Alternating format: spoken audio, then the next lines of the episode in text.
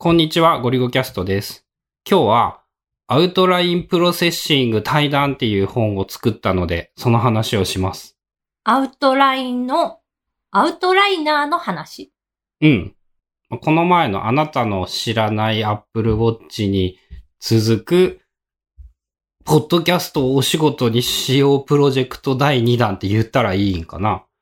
まあ、実際に動いてた順番で言うと、たくさんとそのアウトラインの話を KDP にしようって言ったのが言ったら最初のきっかけ？で、まあ、もっと元のきっかけをたどると、単純にたくさんにポッドキャストにゲストで出てもらって、アウトライナーの話を聞いたんだけど、こう、個人的にも、ゴリゴポッドキャストの中でベストと言えるのではないかっていう出来が良いお話で、こうこれをテキストにしたらもっといいかもしれないよねっていうところから始まっている。で、えっ、と、まあ、いろんな細かいそういうその手の出版にまつわるあれこれとかは、11月2日に東京でやる Apple Watch 本出版記念イベントとかで話そうと思っているんだけど、ポッドキャストを文字にすると一瞬で読み終わってしまって結構大変だったっていう。30分ぐらいポッドキャストでは30分ぐらいの、あの、インタビューシリーズっていう、夫婦で話してるやつじゃなくて、まあ、番外編みたいな感じで、いろんな人を誘ってインタビューしてる回が、だいたい平均30分ぐらいまあ一応30分を目標にして、その話すようにしている。でもその30分分をテキスト化したら、なんか一瞬で読めちゃうとかって言ってたよね。うんとね、長めに見積もって10分で終わる。あれ、それは、これ一冊で本は、KDP って本の容量なんて何も気にしなくてもいいのに、なんかね、長いブログ記事よりはもうちょっと長いけどぐらいの話にしかならんくって。これはちょっと寂しいから大変だなっていうので、あ、せっかくだからもうちょっと掘り下げていこうって言って、何回かたくさんと、に出てもらって、結果的に一番ポッドキャストに出演してもらったのがたくさんかな？全3回かな？全部で。3回3回分。たくさんにインタビューをしていて、で、今回の本は、それがベースにはなってるけど、かなり追加してるよね。まあね、追加っていうよりはどっちかっていうと言葉が足りない部分を補って、順番とかいらない、こう明らかに文脈から逸れたところを削るっていうか、えー今回はメタ的な本にしようっていうので、アウトライナーの使い方だから、アウトライナーの使い方として未使用っていうのがあるんだけど、そのもう未使用になった部分っていうのもあえて本に載せましょうっていうので、その最終的に話の中でこう話していたんだけど、うまく収まらないから未使用に押し出された部分っていうのも端末につくようになってたりしてて、まあ、大きな意味では話したことと変わらない。今ね、そのまだ読んでる途中で、85%ぐらい読み切ったところなんだけど、これね、やっぱ、見出しがついてるからなのか、めちゃくちゃ文字にすると分かりやすい、理解しやすい。あるかもね、あれ見出しが上手だと思う。やっぱ、それもまた、アウトライナー、熟練者じゃない、アウトライナー達人は違うなっていうか。なんか前に二人で話してた時に、こう文章があって、見出しがついてない場合は、何の話か全然読めなかったけど、見出しに例えばなんか洗濯機って書いてあったら、その後ろの本文っていうのの文章がすんなり入ってきたわ、みたいな話してたやん。そう、中学か高校ぐらいの時に確か体験した話で、この文章を読んでみてって言われて、本当に全く意味がわからんくって、その後に洗濯機だったと思うんだけど、っていうタイトルを聞いて、その文章を読むと全部が繋がるっていう、ああ、タイトルって大事なんだな、見出しって大事なんだなっていうのを身をもって知ったんだけど、なんかそういう話をついこの間してたんだけど、それに近いような感覚で、まあ、この KDP の本の形になってるから、それぞれ章のタイトルと説のタイトル、まあ、見出しみたいなのがあって、そうだね、2段階かな、大きく。で、それがまず入ってることによって、あ、なんかまとまってる感っていうか、あ、こういう話だったんだっていう音声でももちろん聞いてるんだけど、しかも何回か聞いてるのよね。繰り返し。まあそこはメディアの違いとか伝わりやすさの違いだからね。まあだからこそ、その、ポッドキャストで喋ったやつを文字にする価値とかもあるのかなとも思っていて、スクショもあるからね、今回は。で、さらに、その、本の話の中でも、見出しについてとか、いろんなアウトライナーの話をする上で、まあ、ワードのアウトライナーはこういうことで、こういうところからはワードを使うとか、そういう話があるから、そのスクショとかはすごい面白くって、あ、そういうことやったんや、みたいな。たくさんが、あ、こうやってやってるんだとか、あ、ワードの、やっぱ話、当たり前だけど、喋りで聞くのと違う情報が入ってくる。目からもわかると、わかることが、範囲が全然違ってくるからね。で、前回のあなたの知らない Apple Watch 本もそうだったんだけど、その、文章量がなんかいい意味でそんなに多くなくって、個人的にはすごい読みやすいし、読んだ感が味わえる。そこはね、なんか、少なくとも自分も同じことが言えてね、こう、重厚長大なすごい本とかね、こう、やっぱそっちを読んだ方がかっこいい気はするんだけど、全然進まんくってね、俺、サピエンス全史を読み切るまでに1年以上かかってるしさ、その続編のホモデウスとかやっと30%ぐらいでさ、まだ読み終わっていなくって、こう、その間に10分かける3もしくは4ぐらいで、今回のやつも読み終われるぐらいの分量で、なんか、あ、このぐらいの分量で一回話が終わるのはこう、もう時代の流れ的にもだいぶそうなってるんだろうなっていうのは思う。もう文字を読みたくて読みたくて仕方がない人にはちょっと物足りないかもしれないけど、でもそんなヘビーな人じゃない春菜としては、サクッとこう、二日ぐらい、まあ、気合入れれば一日で読めちゃうんだけど、隙間時間でも、なんか二、三日のうちに読み切っちゃって、で、それだともう一回こう振り返って二週目読もうかなっていう気にもなるし、あとは間がそんなに開かないから、忘れない？前後のその話。復習しやすい。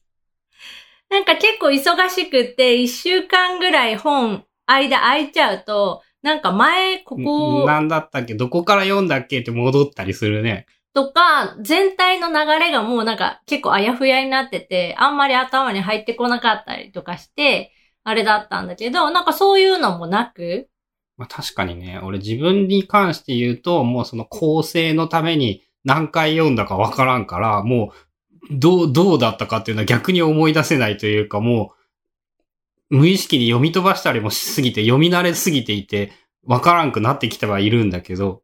実際ね、構成とかもね、普通は多分一冊の本を一回で全部通しで確認とかできないんだけどさ、だいたい一回で全部できるからね、ここが間違っているみたいな。そういう意味でも割と気軽に読めて、で、さらにそのポッドキャスト版のゴリゴキャストアウトライナー話を聞いた後でも、これを読んだ方がよりわかりやすいっていうの？まあそうだね。ながらで聞けるのがポッドキャストのメリットだから、こう、なんかなんとなく聞く楽しさはポッドキャストなんだけど、ちゃんと分かった感じが、になるっていうのはテキスト本のバージョンの方があるかもしれない。それやっぱあれだよね。こう良かったよね。ポッドキャストというメディアを使って役に立つものが作れるようになって、ちゃんとお仕事として成立するように、こう、なろうという巧妙が見えてきた。なんか全部が繋がっている感じがしていいよね。まあ、ポッドキャスト自体はね、このスタイルでやっていけて、まあ最近そういえば誰かゲストを呼んでみたいなのがあんまりないんだけど、まあそこも気にせず、なんかこう、毎日ずっと日常として続けられているっていうのが割と自分の中では重要ででかいことで。まああとそういう話をやっぱね喋りたくってね、こう、ポッドキャストをやったらどうだったみたいな話とか、そこから KDP につながって、あなたの知らない Apple Watch とアウトラインプロセッシング対談っていう2冊の本が出てこういうことがあったんですよ。これはいいと思いますよみたいなのは。まあ東京のその出版記念イベントで改めていろいろ振り返ることができたらなと思っている。なんか、本を書くのが苦手な人っていうかさ、書いてみたいと思うんだけど、どうしようとかさ、あと、KDP の出版って、やっぱそれも興味あるけど、意外と難しい印象があるんだけど、実は結構簡単というか、経験してないことで未知のことすぎるからよくわかんないけど、意外と大丈夫なんだよっていうのとかも言えたらいいかなって思うんだけど、で、ポッドキャストやってる人はさ、ぜひともなんかこの、この方向で同じ方向のシリーズが増えてくれば、こうジャンルとして成立するようになってくれるので、ジャンルになってしまったら強いからね。確かにね、ポッドキャストを元にした、その書籍化シリーズみたいな。うん。別にこんなものに著作権とかアイデアなんて何もないからさ、いくらでもその質の高いものを作ってくれれば、増えれば増えるほど嬉しいし、さらに可能ならばアンリミで読めると俺は手軽に読めて嬉しいし、そういうのはあれだね。なんかその、やっている人はよかったらぜひ検討してみてくださいっていうのと、あと、それを目指してポッドキャストを始めるという下心を持って始めてもいいような気もするし。動機としてはありかな。細かい話は言えないけど、意外とちゃんとお仕事になりそうな成果が見込めている、今のところ。まあ、それをどういうふうに、どういうことをしたらいいのかっていうのはまた掘り下げてそのうち話せればなって思うんだけど、思ったより、あ、こんなにいいんだっていうのは意外だった。あとは、その、アウトラインプロセッシング対談の、はじめにのところで、 Tak さんが書いてくれてるやつで、そのセルフパブリッシングの最大のハードルが、本の表紙をどうするか問題みたいな。まあ、例えば俺だったら、俺春菜と結婚していなかったら絶望するからね。そのせいで本作らんからね。作れないというか。あの、結構セルフで作ってる人たちを見て、ああ、俺は絶対この自分で作るすらできないな、すげえなって思うんだよね。まあでも何かしらは作らないといけないんだよね。表紙としてまあ、登録する。例えば写真貼ってそこに字を入れるとかでもいいんだけど、まあ、それはそれで、ある程度技術があれば確かにブログのアイキャッチみたいなことをやってもいいんだよね。まあ、それも言ったら、春菜に依頼してくれれば、我が家としては大変嬉しいですねってやつかな。今回のアウトラインプロセッシング対談本に関しては、この本の表紙は iPad だけで実際作っていて、iPad の Affinity Photo っていう、まあ、アプリを使って作ってるっていう。春菜の iPad だけでこう何もかも仕事をやってやるぜの分かりやすい成果。まあでもさ、表紙作るのもさ、読まんといかんくって大変だよね。まあでも今回はね、全部は読んでない。あの、Apple Watch 本に関しては、なんか事前にもらってたから、ちょこっと読んだりはしてたけど、基本これは、その、聞いてただけっていうか。ああ、そっか、ポッドキャストを聞いた上で、それだっていうのが分かってるから、こういうのにしようっていう。まあ、それもあるし、あとはその、まあ、アウトライン、アウトライナーっていうのがさ、こう、具体的なものではない。表紙作るのが超むずいやつだよね。アップルウォッチって、もうそのプロダクトがあるから、すごく楽なのね、言ったら。それを出せばアップルウォッチっていうことが伝わるから。でも今回のアウトライン、アウトライナーって、その具体的なものがこう、イメージできない？うん、まあ、あの、アプリのスクショしかな、存在しないよね。で、それをどうやってこう、表紙にするかとか、まあ、既存のアウトラインとかアウトライナーについて書かれている書籍のカバーをこう、Amazon とかで検索して調べたりとか、あとは、これは別に表紙だけに限らずいつもやってるんだけど、Google の画像検索を使って、まあ、アウトラインとかアウトライナーで画像検索をすると。そうすると、まあ、アイキャッチだったり、本の書影だったり、何かしらそのアウトライン、アウトライナーっていう言葉に関連しているイメージ図がいっぱい出てくるね。で、その、さらに上の方に来るやつっていうのは、多くの人、一般の多くの人が、こう、イメージしているものに近いものが出てくるから、それに合わせてデザインをしていくっていうのは基本にしてる。それはあれだね。KDP 表紙作り方講座やれるね。どのぐらいニッチな分野なのかちょっと謎すぎてわかんないけど。でも今ならさ、例えば iPad ある人なら誰でもデザインできますよってもう完全に言えちゃうし、表紙デザインできるね。EPUB 化は、むずいかなどうなんだろうな。ポッドキャストを録音して配信するのは iPhone、iPad だけでもう楽勝だからね。本の、まあその構成、ワードはちょっと iPad ではできないか。一応オフィスあるんじゃなかったっけ？アウトラインのその、あ、 Tak さんが言っているアウトラインモードは多分ないから、その場合はその Mac 版、Windows 版のワードじゃないとダメかな。かもしくはその、 WorkFlowy とか、 Dynalist とかで、もう根性でやっちゃう。て、まあその後 Ulysses でいいと思うんだよね、俺は。一応アウトライナ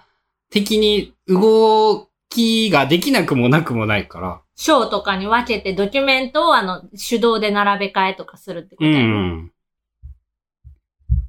まあそういう感じで、いろいろと、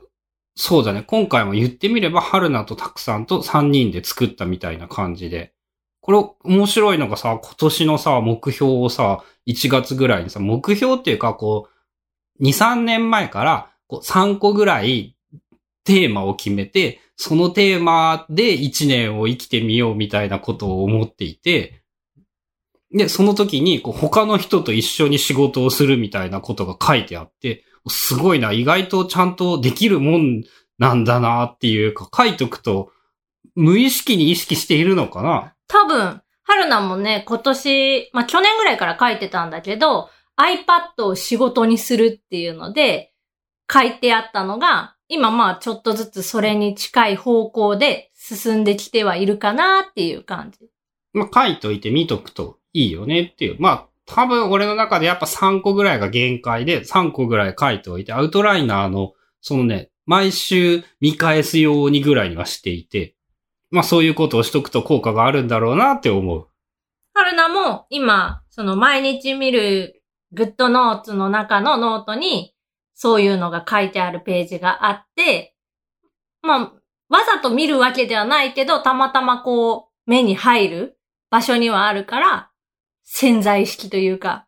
何かしらこう働いてるのかなっていう気がする。まあまさにね、意識しておこうと思ったことが意識できるようになるっていうか、なんとなく。ということで、このね、ポッドキャストを本にするプロジェクトは、他にもいろいろやろうとは考えていて、